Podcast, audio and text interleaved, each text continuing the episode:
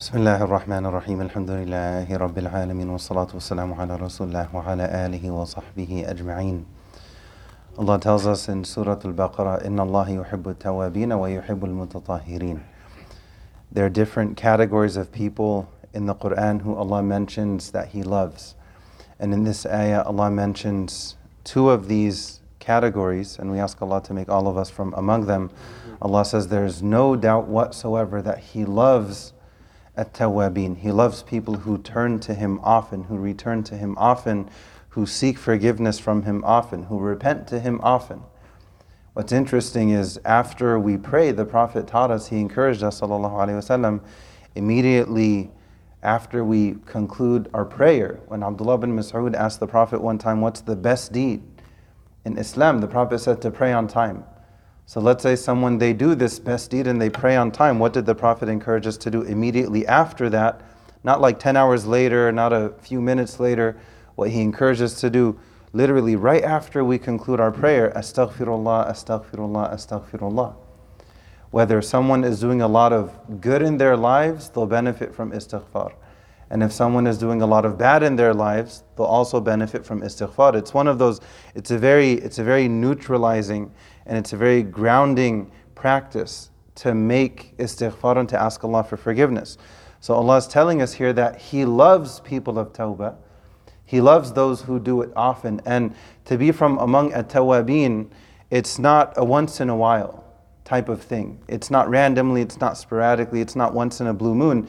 It's understood that for this person, this is something firmly embedded in their daily routine. It's a part of their identity with Allah Azza wa Jal. It's part of their core. It's not something on the fringes anymore. This is something that is deeply internalized within these people. Allah says He loves these people. Now, is Allah telling us that He loves it when we make mistakes? Of course not. Allah doesn't love the mistake, but Allah loves it when we when we try to fix it. So of course option 1 is to avoid it, to not spill milk, for example. But option 2, in case it does happen, there's this mechanism of tawbah to clean it up. So the the end result is what's desired. It is, is what we want and is what Allah wants for us and from us. For that carpet, so to speak, to be clean. And it's a lot simpler to just not spill the milk because then you don't have to clean it up. So that, that that end result can be achieved by trying to avoid that mistake in the first place, but by making istighfar, you know, even if you don't spill milk, you're still going to benefit from vacuuming.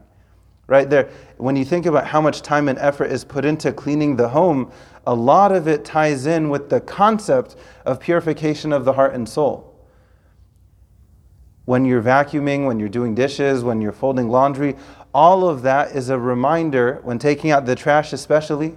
That's like taking our bad deeds and throwing them in the garbage. It's, it's symbolic of tawbah. I, I have nothing to benefit from this trash anymore. Why would I keep it around? It's just going to stink up the kitchen, especially if certain things are in it, then it's going to smell even worse than usual. So I'm going to be even quicker to take out that trash into the larger bin quicker than usual because of the stench, because of, because of that pungent smell. It's similar with our deeds, it's similar with our bad deeds, with our mistakes. There are some mistakes that are, that are just extra smelly and extra terrible. You want to, ideally, you don't want to deal with that in the first place, but in case you do, you want to, you want to fix it ASAP. You want to fix it as soon as you possibly can. So Allah is telling us that He loves people of tawbah. Tawbah is something primarily internal. Inna Allah yuhibbu tawabin. What about external purification? Wa yuhibbu mutatahirin.